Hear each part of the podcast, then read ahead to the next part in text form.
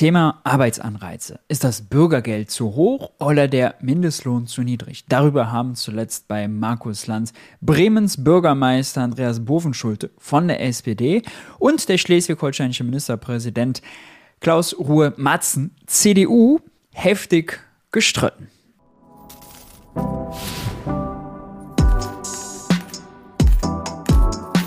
Hi und herzlich willkommen bei Geld für die Welt. Ich bin Maurice und in diesem Video kümmern wir uns nochmal um die Frage Arbeitsanreize. Das geistert ja durch alle Talkshows. Ja, lohnt sich Arbeit noch, nachdem das Bürgergeld zum Jahreswechsel um 12% steigen soll oder lohnt es sich nicht mehr? Bremens Bürgermeister Andreas Bovenschulte hat gesagt, wir können gerne darüber reden, aber dann lass uns doch über den Mindestlohn reden. Das ist nämlich eine Frechheit, dass der viel zu wenig steigt. Der CDU-Wirtschaftsminister aus Schleswig-Holstein hat dagegen gehalten, nein, nein, oh, das Bürgergeld ist das Problem, Arbeit lohnt sich ja nicht mehr. Ne? Hm. Das war die Debatte bei Markus Lanz. Wir werden gleich mit Fakten da reingehen und schauen, wer von beiden denn die besseren Argumente parat hat. Mit dabei waren außerdem noch Julia Löhr, Journalistin von der FAZ, und Günter Martin Pauli, ein Landrat. Bevor wir starten, erlaubt mir noch folgenden Hinweis in eigener Sache. Wenn euch Talkshows mal abnerven, ihr wollt mal ein bisschen was wieder mit Substanz euch drauf schaffen, dann habe ich da was für euch. Und zwar den MMT für Einsteiger Kurs auf der Lernplattform Udemy. In siebeneinhalb Stunden Videomaterial erkläre ich die absoluten Basics unseres Wirtschaftssystems, vor allem unseres Geldsystems. Woher kommt das Geld zum Beispiel, wenn unser Finanzminister Christian Lindner das ausgibt? Checkt unbedingt den Gutscheincode aus, den ich euch noch unter das Video packe. Ihr seht, 2623 Leute haben den Kurs schon gemacht und geben im Schnitt dem eine 4,6 von 5 Sternen. Gibt also einiges zu lernen und ist eine nette Alternative zu dem üblichen Talkshow. Bla, bla. Damit genug des Vorgeplänkels. Kopfhörer auf und rein ins Geschehen. Ja, wir reden dieser Tage auch viel hier über, über die über, über die Wut, die so im Land zu spüren ist. Haben Sie das Thema auch, Omatze? Äh, ist, ist, ist das Thema falsche Anreize oder was ist das Thema? Naja, also ich glaube, wir haben das generell in Deutschland, aber ich, das, man muss nochmals, glaube ich, ein bisschen aufpassen, dass wir nicht alle Themen da miteinander vermischen. Äh, da ist in Deutschland eine wahnsinnige hohe Hilfsbereitschaft. Da sind überall in vielen Gemeinden äh, groß. Also Ausgangspunkt der Sendung war das Thema Aufnahme, Unterbringung, Integration von Geflüchteten. Und von dort kommen wir jetzt zum Thema Arbeitsanreize. Zeitige Veranstaltungen gemacht worden, ja. Familien sind integriert worden. Aber wir müssen natürlich auch aufpassen, dass wir nicht in einzelnen Regionen eine Überlastung bekommen, dass wir die Bürgerinnen und Bürger in Teilen überlasten. Und dass man auch, man muss ja auch einen mhm. Ausweg ein Stück weit erkennen, wie soll das mhm. Ganze weitergehen. Von einem anfänglichen, äh, immer großzügige Umgang genau. muss man ja irgendwann auch hinkommen zu, wie soll das System tragfähig bleiben. Und da kann kann ich ein bisschen das mit unterstützen, dass wenn das Thema Bürgergeld ist, ein wunderbares, um Menschen zu unterstützen, die wirklich unterstützen. Ich finde ja immer, wenn jemand von Tragfähigkeit redet, beziehungsweise meint, es wäre irgendwas nicht mehr tragfähig, sollte der Moderator gleich intervenieren und auffordern, dass das bitte mit Zahlen zu unterlegen ist. Ja? Weil so ist das nur hohles Geschwätz aus dem Bauch heraus. Und das sollte man einem Wirtschaftsminister nicht durchgehen lassen. Ja? Gilt generell, ist jetzt gar nicht vielleicht so speziell auf diese konkrete Situation, aber so jeder darf gefühlig irgendwas aus dem Bauch heraus quatschen, aus der Hüfte schießen äh, in Talkshows. Und die Moderatoren fühlen sich, finde ich, zu selten dafür verantwortlich, das konkret zu machen, das mit Zahlen zu hinterlegen. Wenn man aus dieser Gefühlsstammtisch-Ebene irgendwie rauskommt. Unterstützung brauchen. Aber wir haben ja auch nach wie vor sehr viele Menschen, die auch was leisten können. Und ich glaube, dass dieser Leistungsgedanke noch stärker nach vorne ist. Es muss sich lohnen zu arbeiten. Es kann ja nicht sein, jemand setzt sich im Bus, fährt den Bus und hat das Gefühl, er hat, steht schlechter da als sein Nachbar, der vielleicht nicht zur Arbeit geht oder in der Werkhalle. Sondern das Gefühl muss sein, ich bin Teil der Lösung, ich trage mhm. Verantwortung mhm. und ich werde dafür auch wertgeschätzt und kriege ein anständiges Gehalt. Mhm. Und wenn jemand sagt, dass ich mache da nicht mit, dann muss es auf jeden Fall ein signifikanter mhm. Unterschied sein. Es muss sich lohnen zu arbeiten. Und also, hier zum Beispiel, also wäre jetzt sehr gut, das zu machen, was ich gerade eben eingefordert habe, nämlich zu fragen, ja, was verdient denn so ein Busfahrer im Schnitt? Ja, und wenn wir uns das mal angucken, Stepstone Gehaltreport, Busfahrer, Busfahrerin, Gehälter in Deutschland, ja, ist das Mediangehalt 34.200. Wenn man zum Mindestlohn arbeitet, 40 Stunden die Woche, ist das Monatsgehalt, was sich daraus ergibt, 2080 Euro. Ja, wir haben hier also schon mal einen Unterschied von 1400 Ocken. Jetzt kann man natürlich sagen, gut, das ist ja jetzt das Mediangehalt, viele werden auch weniger verdienen, das stimmt. Aber also, nicht jeder Busfahrer arbeitet zum Mindestlohn, typischerweise darüber. Und selbst wenn er zum Mindestlohn arbeiten würde, ja, hätte er immer, immer, immer mehr als derjenige, der Bürgergeld bekommt. So ist unser Sozialstaat aufgebaut. Selbst wenn er nicht Vollzeit zum Mindestlohn arbeiten würde, ja, hätte er sonst im Zweifelsfall Anrecht auf sozialstaatliche Leistungen, Wohngeld beispielsweise, aufstockendes Bürgergeld, Kinderzuschlag und, und, und. Und das führt dazu, dass immer, immer, immer gilt, ausnahmslos, wer arbeitet, hat am Ende, auch wenn er dann alle Leistungen in Anspruch genommen hat, die ihm zustehen, mehr als derjenige, der nicht arbeitet. Es ist also ein wirklich irres Framing, das immer wieder suggeriert wird. Erstens, die Leute seien faul und Faulheit würde belohnt. Das ist ein großes strukturelles Problem. Mhm. Deswegen, ich glaube, dass wir das überall im Moment spüren, eine hohe Unzufriedenheit. Aber das ist natürlich auch viel getrieben mhm. durch Diskussionen. Wie ist denn wirklich dann der Zustand? Aber letztendlich, ja, es muss, weil das ist ja auch das, was ich den Firmen erklären muss, die da händeringend Leute brauchen, ja, dass, dass, die Mitarbeiter dann mhm. auch kommen. Das stimmt. Ja, äh, lustig, ja, dass er das so erwähnt. Er muss das den Firmen erklären. Vielleicht sollte er den Firmen lieber mal erklären, wenn die Mitarbeiter brauchen, dann sollen die vielleicht mal bereit sein, mehr dafür zu zahlen. Einfaches ökonomisches Gesetz würde die CDU sonst immer anführen, was knapp ist, ist teuer. Wenn also Arbeitskräfte fehlen, ja, und diese händeringend gebraucht würden, müsste der Preis für Arbeit, müssten die Löhne durch die Decke gehen. Sehen wir das? Hm, nein, sehen wir nicht. Das heißt also, der Preis für Arbeit zeigt nicht an, dass Arbeitskraft gerade massiv knapp geworden ist. Ja, in einigen Bereichen natürlich schon, aber nicht im Allgemeinen. Genau, dazu hatte ich übrigens zuletzt ähm, Geld für die Welt Newsletter auf Substack, den Link packe ich euch auch mal darunter, einen Artikel geschrieben, hier Mythos Arbeitskräftemangel und die Zahlen mal äh, aufgedröselt, denn wir, wir, tun immer so, ja, oh, die armen Firmen, ja, die brauchen ja die Arbeitskräfte und finden keine. Das sind ja die Ärmsten in der ganzen Stadt. Ja, äh, das ist wirklich ein irreführendes Framing. Und deshalb war es ja auch so fatal, den Mindestlohn um 3,4 Prozent anzuheben. Bezeichnend, Bovenschulte kommt direkt auf den Mindestlohn zu sprechen. Der CDU-Mann, der beklagt nur die Höhe des Bürgergeldes und dass die armen Firmen ja keine Leute finden und natürlich auch sich höhere Löhne nicht leisten können. Na klar. Obwohl die Inflation viel, viel höher war. Das hat tatsächlich den Anreiz, dass es sich lohnt zu arbeiten, ja.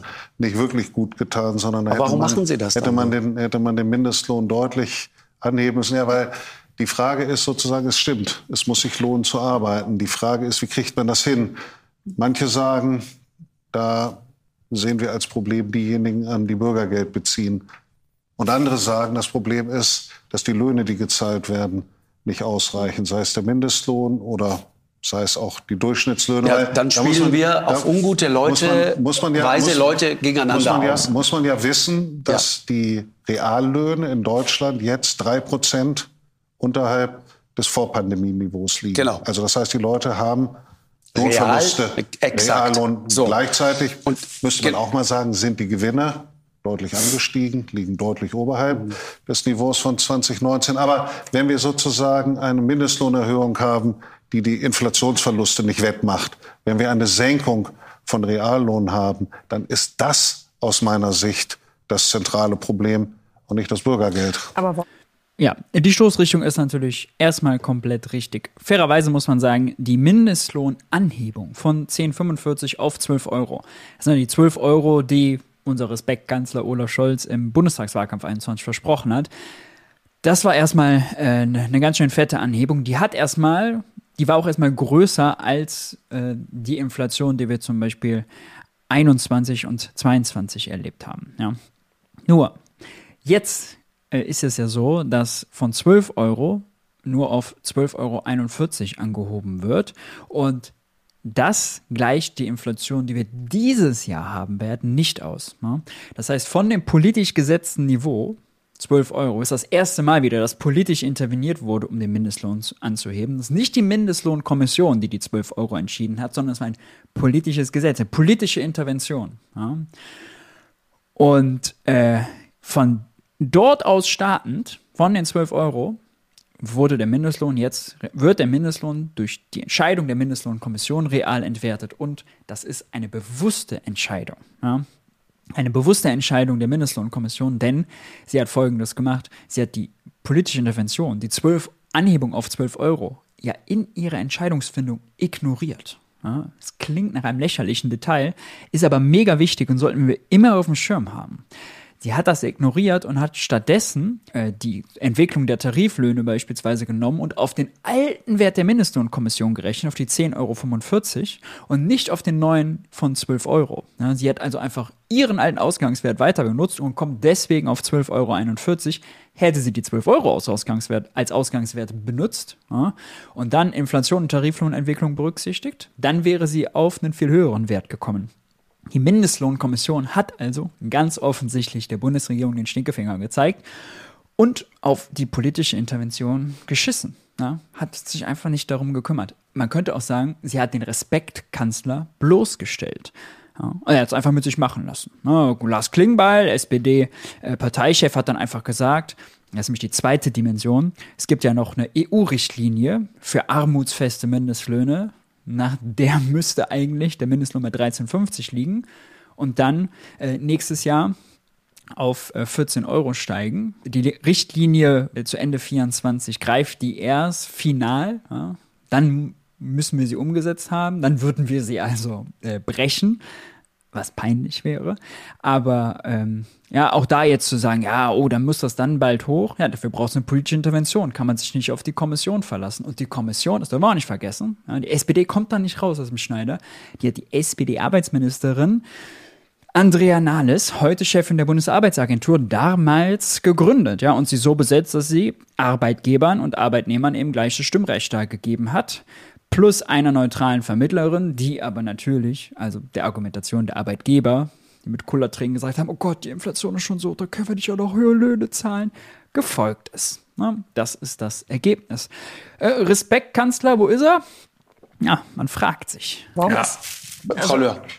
Das Bürgergeld ist vor einem Jahr um knapp 12 Prozent erhöht worden. Zum nächsten Beginn, also zu Beginn 2024, wird es jetzt nochmal um 12 Prozent erhöht.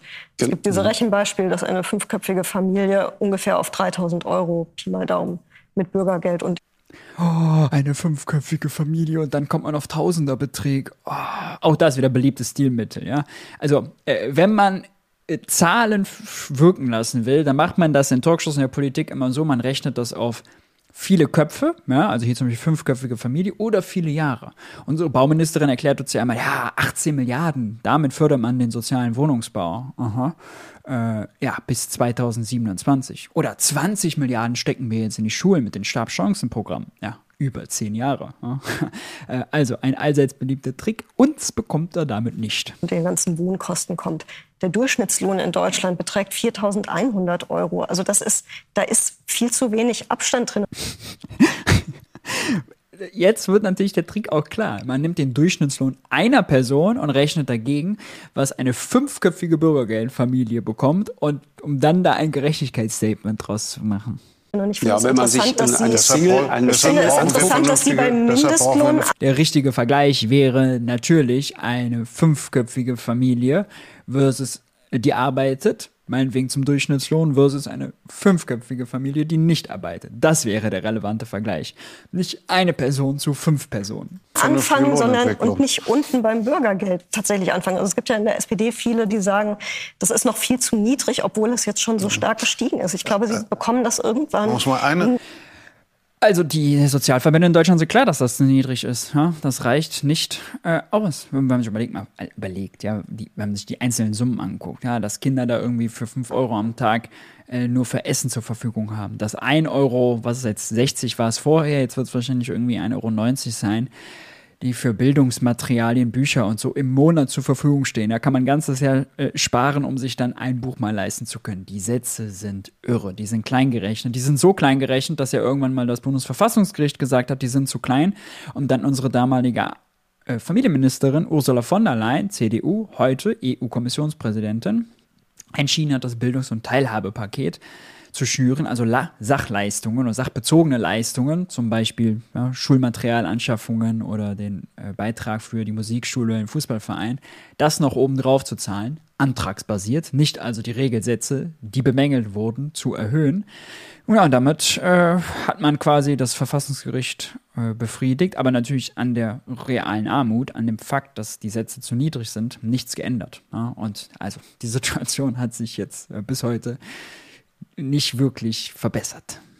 Nicht mehr erklärt, warum das Bürgergeld so viel stärker Eine steigt Sache muss man erklären, das Bürgergeld deckt das Existenzminimum ab. Und wenn es eine starke Kostenentwicklung gibt, weil es einen massiven Anstieg der Kosten für Lebensmittel gibt und für alle anderen Dinge, die lebensnotwendig sind, dann ist es ganz klar aus der Berechnung. Wichtiger Punkt, den er hier machen will. Und ich will nochmal darauf verweisen. Verivox, ja, wahrlich kein linker Sozialverband, selbst die haben zuletzt errechnet, dass die Strompauschale beispielsweise selbst im Jahr 24, wenn das Bürgergeld steigt, um ein Viertel zu niedrig sein wird. Ja? Äh, nach Verifox Berechnungen belaufen sich nämlich die Kosten monatlich auf rund 56 Euro und sind damit rund 24 Prozent höher als die dafür vorgesehenen Vorzuwendungen. Und die liegen nämlich bei 43,27 Euro pro Monat. Also, so viel mal dazu, ob das Bürgergeld ausreicht oder nicht. Fakten, Fakten, so wichtig. Zahlen, ja. Warum hat Markus Lanz die Zahlen nicht parat und konfrontiert sie damit? Rechnung, dass dann das Existenzminimum an, ja angehoben werden muss. Und nicht alle Wohnkosten werden allerdings erstattet, Nebenkosten wie der Strom beispielsweise nicht und die reichen nicht aus. Frau Löhr. Es ist ja auch sichergestellt, dass man immer, wenn man arbeitet, mehr hat, als wenn man Bürgergeld kriegt. Das ist ja, ja gesetzlich. Nee, das ist es halt das ist nicht, gesetzlich ne? sichergestellt. Doch, das ist gesetzlich sichergestellt. Können wir uns lange drüber streiten. Aber noch, aber noch es, hier interveniert dann Lanz. Ja, das ist Wahnsinn. Die ganzen anderen Zahlen lässt er stehen, aber hier interveniert er und meint zu sagen, dass das nicht der Fall ist.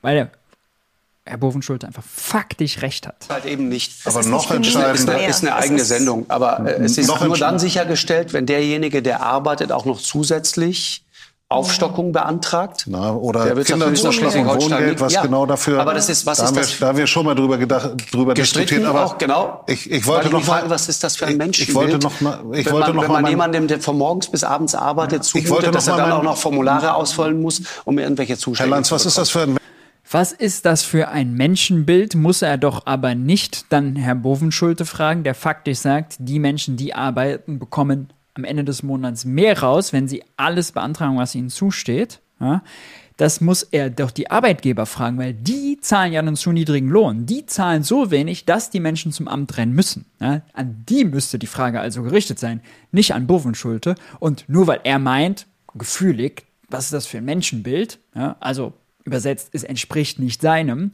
bedeutet das ja nicht, dass die Zahlen und Fakten falsch sind. Alle anderen Fake-Zahlen vorher lässt er durchgehen. Ja, und hier kommt er jetzt mit seinem eigenen Bauchgefühl. Also, liebes ZDF, ich weiß nicht, was da die journalistischen Standards sind, ehrlicherweise. Menschenbild, dass eine Mindestlohnkommission in Zeiten zweistelliger Inflationsraten den Mindestlohn nur um 3,4 Prozent erhöht. Richtig. Was ist das für ein Menschenbild? Herr Matzen möchte antworten. Ja, ich würde zumindest... Ah, und da ist Lanz direkt mal wieder raus. Oh Gott, oh Gott, oh, er hat mich äh, schnell mal irgendwo Teilnehmer in der Runde. Bitte sagen, das ist der zweithöchste Mindestlohn in Europa, also gesetzliche Mindestlohn. Daher, wir müssen auch vielleicht, wenn wir immer, wir vergleichen uns mit diesen europäischen, Vergleich diesen und jenen. Und wenn wir dann zu dem Ergebnis kommen, wir haben schon mal den zweithöchsten Mindestlohn gesetzlich in Europa, ist das ja nicht ganz daneben. Aber und das ist so ein Fake-Argument, ja. Da müsste Lanz auch direkt wieder rein und sagen, ja, wir sind die größte Volkswirtschaft in Europa. Warum haben wir den zweithöchsten Mindestlohn? Ja? Und natürlich können wir uns einen anderen Mindestlohn leisten als ein Griechenland, als ein Italien, als ein Spanien. Ja? Ist doch völlig, völlig klar. Das ist ein sowas von absurder Vergleich. Der einzige Vergleich, den man machen muss, ist Mindestlohn oder Bürgergeld zu realen Lebenskosten, die die Leute haben. Ja, und dann kann man sagen, okay, das ist zu hoch oder zu niedrig. Nur, das wird ja in den Sendungen nie gemacht. Ja, ob das Bürgergeld wirklich ausreicht, das wird immer nur zu irgendwelchen Gefühlen von irgendwelchen konservativen Wirtschaftsministern verglichen, aber nie zu den Zahlen und Fakten. Wie teuer ist das Leben für die Leute? Ja, also diesen Verivox-Vergleich hier, den, den müsste man in die Sendung stellen, ja, und den dann diskutieren und nicht ja, irgendeine Gefühlsscheiße. Wenn man den Mindestlohn hat und man erhöht ihn unterhalb der Inflationsrate, dann sinkt er. Ich bleibe, ja, das kann ich ganz gut verstehen, die Argument, aber es wäre auch gut, wenn es einen Anreiz gäbe, dass ja. ich arbeiten gehe und dass ich mich weiter qualifiziere ja. und dass ich hochwertigere Arbeit bekomme. Genau. Der Mindestlohn ist ja ein vom Gesetzgebende, der dann mhm. ein eine Stufenmodell in den Betrieben auslöst, der dann ja. vielleicht aber dazu führt, dass der ein oder andere sich Mitarbeiter nicht mehr leisten kann. Ja, natürlich. Am Ende muss man auch oh, die armen Arbeitgeber, die sich dann die Leute nicht mehr leisten können, einerseits klagen, dass man keine mehr findet, andererseits nicht bereit sein, mehr dafür zu zahlen. Ja, es ist Wohlfall, was hier passiert passiert, hat Land zwischendurch gesagt, äh, aber nicht so gemeint. Hier werden Schwache gegen Schwache ausgespielt, Niedriglöhner gegen Bürgergeldempfänger und eigentlich sogar noch weiter gegen äh, Asylbewerber, die eben dann noch weniger bekommen als Bürgergeld. Ja, die bekommen im Schnitt 100 Euro weniger. 100 Euro weniger als Existenzminimum muss man sich nur mal noch mal zu Gemüte führen. Ja. Mann, ich finde es wirklich unerträglich, wie diese Debatten geführt werden. Ja, werden sieben Minuten Ausschnitt und ich muss hier, weiß nicht, 20 Minuten dranhängen an Kommentar, um das richtig zu stellen. Es ist der absolute Wahnsinn. Oh, Mann. Lasst mich euch nochmal hinweisen auf den Online-Kurs MMT für Einsteiger. Gutscheincode gibt es unten drunter, damit ihr den schön günstig bekommen könnt. Äh, siebeneinhalb Stunden Videomaterial, ist äh, wohltuend, weil da muss man keine Bullshit-Phrasen und Floskeln von irgendwelchen Konservativen zwischendurch ertragen. Also ganz gut, um mal runterzukommen und mal wieder die innere Mitte zu finden. Die verliert man ja regelmäßig bei diesen Talkshows. Wenn euch das Video gefallen hat, ihr wisst, Like da lassen, Abo da lassen, Glocke aktivieren, kein Video zu verpassen. Fragen und Anmerkungen diskutieren wir gleich fleißig unten in den Kommentaren. Bleibt stabil, haltet die Ohren steif. Ich hoffe, wir sehen uns beim nächsten Video. Ciao, ciao.